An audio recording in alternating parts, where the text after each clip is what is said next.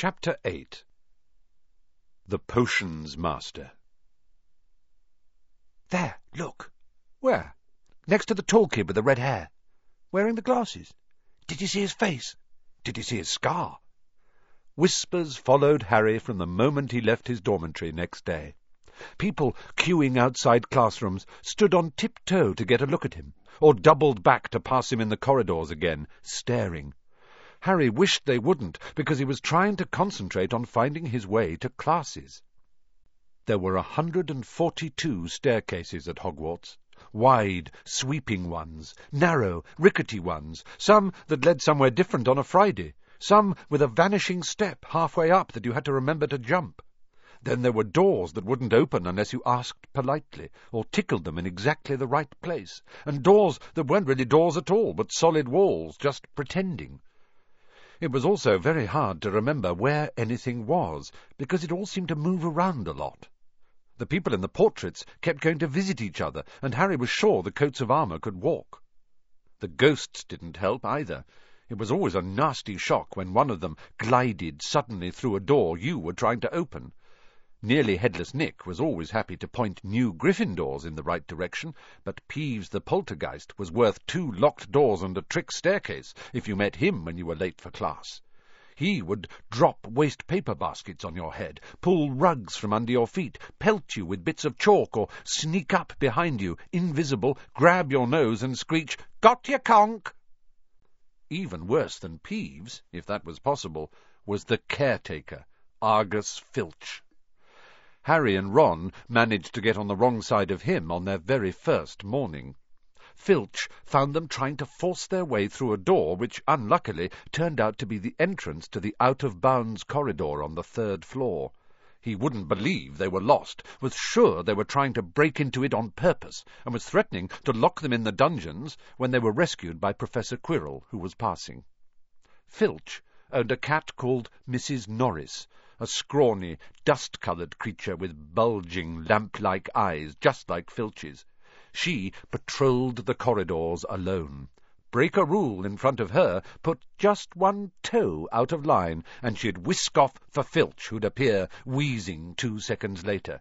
Filch knew the secret passageways of the school better than anyone, except perhaps the Weasley twins, and could pop up as suddenly as any of the ghosts. The students all hated him, and it was the dearest ambition of many to give Mrs. Norris a good kick. And then, once you had managed to find them, there were the lessons themselves. There was a lot more to magic, as Harry quickly found out, than waving your wand and saying a few funny words. They had to study the night skies through their telescopes every Wednesday at midnight and learn the names of different stars and the movements of the planets. Three times a week they went out to the greenhouses behind the castle to study herbology with a dumpy little witch called Professor Sprout, where they learnt how to take care of all the strange plants and fungi and found out what they were used for. Easily the most boring lesson was History of Magic, which was the only class taught by a ghost. Professor Binns had been very old indeed when he had fallen asleep in front of the staff-room fire, and got up next morning to teach, leaving his body behind him. Binns droned on and on while they scribbled down names and dates and got Emeric the Evil and Uric the Oddball mixed up. Professor Flitwick, the charms teacher, was a tiny little wizard who had to stand on a pile of books to see over his desk. At the start of their first lesson he took the register, and when he reached Harry's name he gave an excited squeak and toppled out of sight. Professor McGonagall was again different. Harry had been quite right to think she wasn't a teacher to cross. Strict and clever, she gave them a talking to the moment they had sat down in her first class. Transfiguration is some of the most complex and dangerous magic you will learn at Hogwarts, she said. Anyone messing around in my class will leave and not come back. You have been warned. Then she changed her desk into a pig, and back again. They were all very impressed and couldn't wait to get started, but soon realized they weren't going to be changing the furniture into animals for a long time. After making a lot of complicated notes, they were each given a match and started trying to turn it into a needle. By the end of the lesson, only Hermione Granger had made any difference to her match. Professor McGonagall showed the class how it had gone all silver and pointy, and gave Hermione a rare smile. The class everyone had really been looking forward to was Defence Against the Dark Arts, but Quirrell's lessons turned out to be a bit of a joke. His classroom smelled strongly of garlic, which everyone said was to ward off a vampire he'd met in Romania and was afraid would be coming back to get him one of these days. His turban, he told them, had been given to him by an African prince as a thank you for getting rid of a troublesome zombie, but they weren't sure they believed this story. For one thing, when Seamus Finnigan asked eagerly to hear how Quirrell had fought off the zombie, Quirrell went pink and started talking about the weather. For another, they had noticed that a funny smell hung around the turban, and the Weasley twins insisted that it was stuffed full of garlic as well, so that Quirrell was protected wherever he went. Chapter 8 Continued Harry was very relieved to find out that he wasn't miles behind everyone else. Lots of people had come from Muggle families, and, like him, hadn't had any idea that they were witches and wizards. There was so much to learn that even people like Ron didn't have much of a head start. Friday was an important day for Harry and Ron they finally managed to find their way down to the Great Hall for breakfast without getting lost once. What have we got today? Harry asked Ron as he poured sugar on his porridge.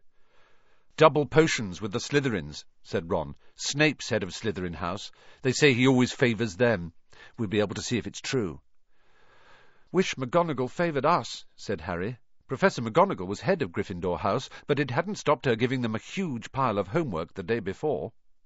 Just then the post arrived. Harry had got used to this by now, but it had given him a bit of a shock on the first morning when about a hundred owls had suddenly streamed into the great hall during breakfast, circling the tables until they saw their owners and dropping letters and packages onto their laps. Hedwig hadn't brought Harry anything so far.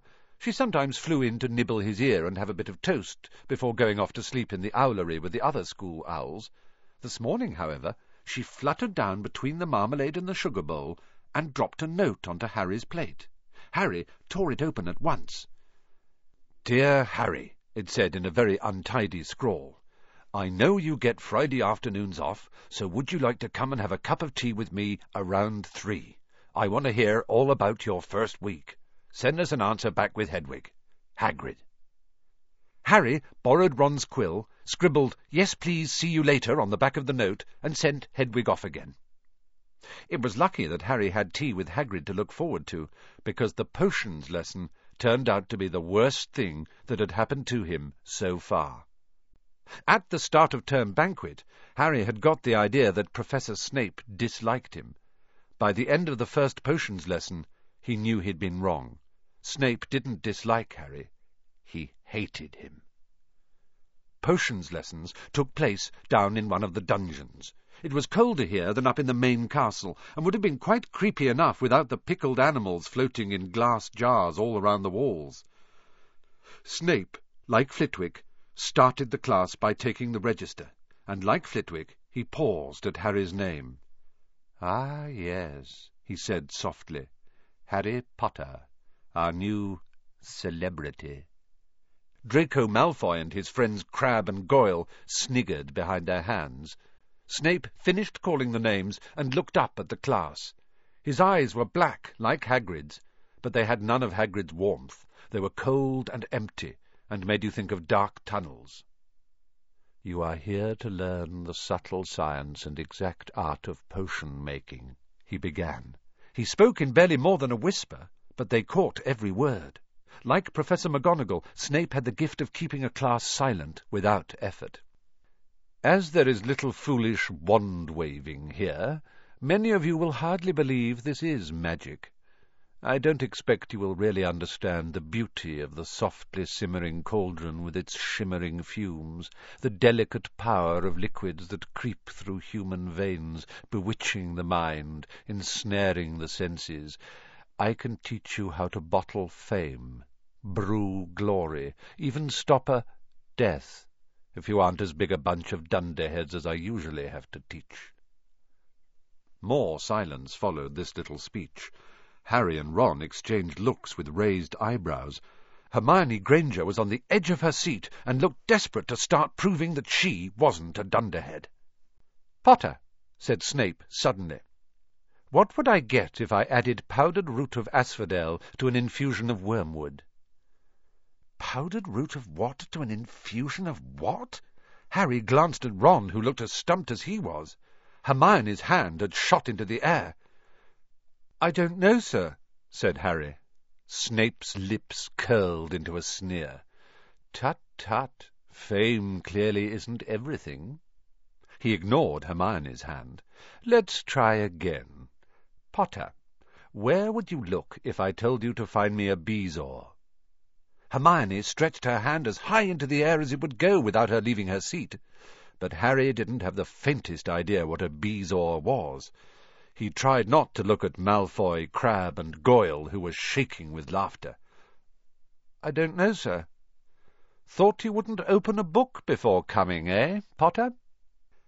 Harry forced himself to keep looking straight into those cold eyes. He had looked through his books at the Dursleys, but did Snape expect him to remember everything in one thousand magical herbs and fungi? Snape was still ignoring Hermione's quivering hand.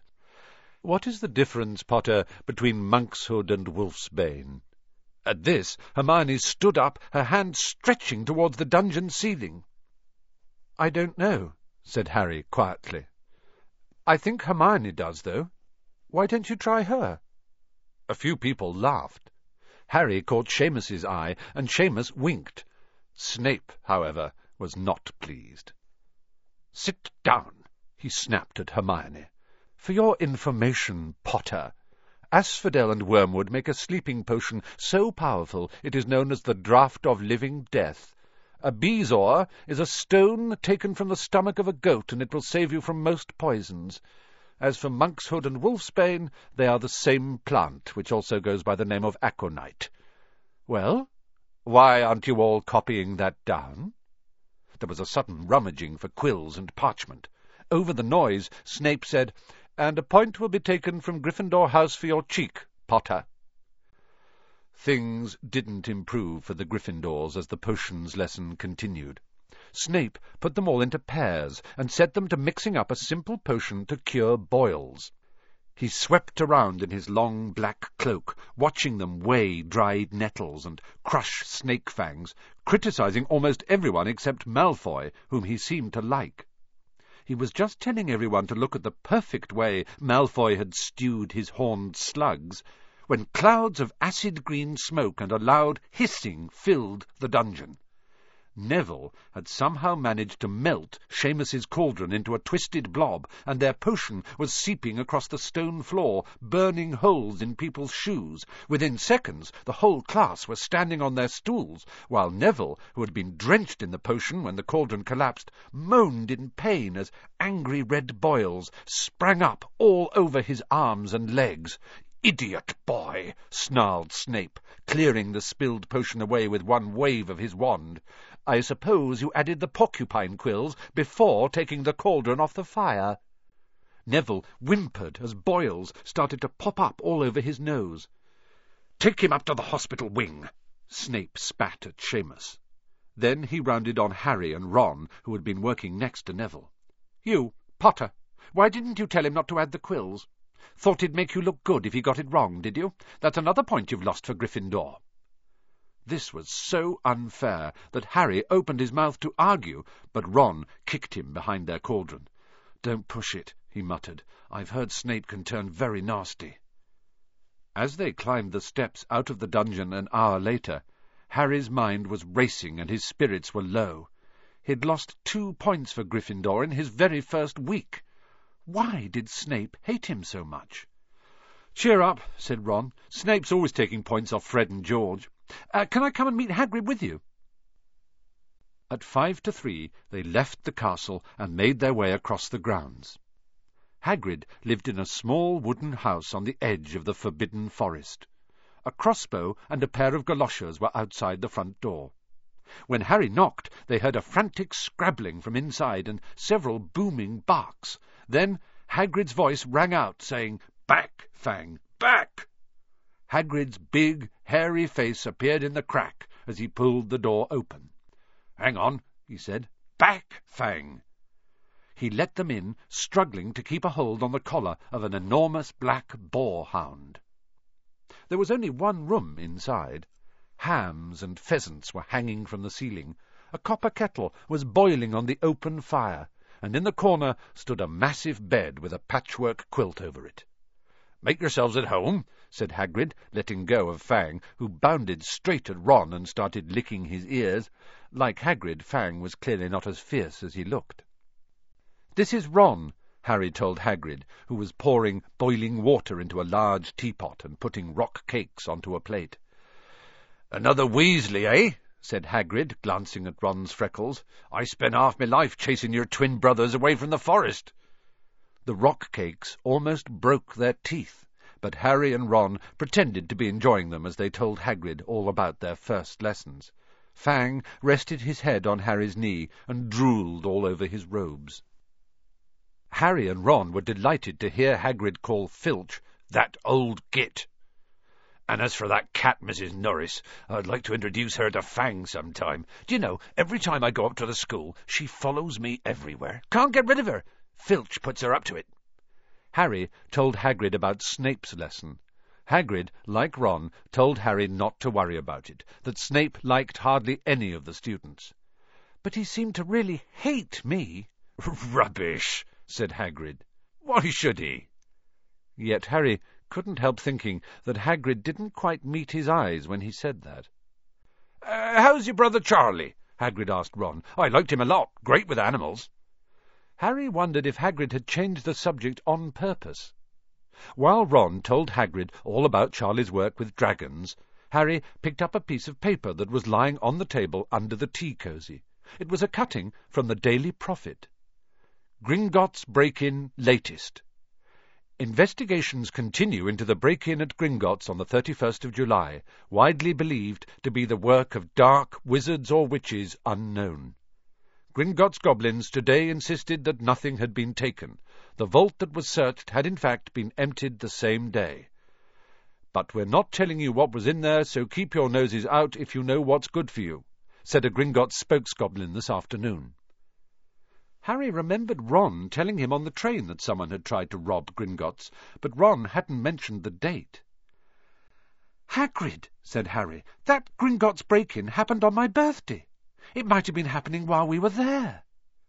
There was no doubt about it. Hagrid definitely didn't meet Harry's eyes this time. He grunted and offered him another rock cake. Harry read the story again. The vault that was searched had in fact been emptied earlier that same day.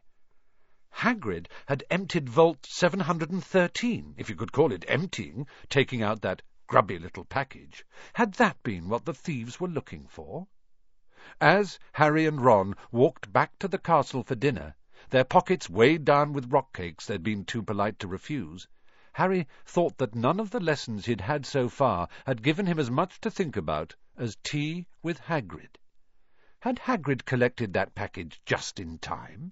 Where was it now?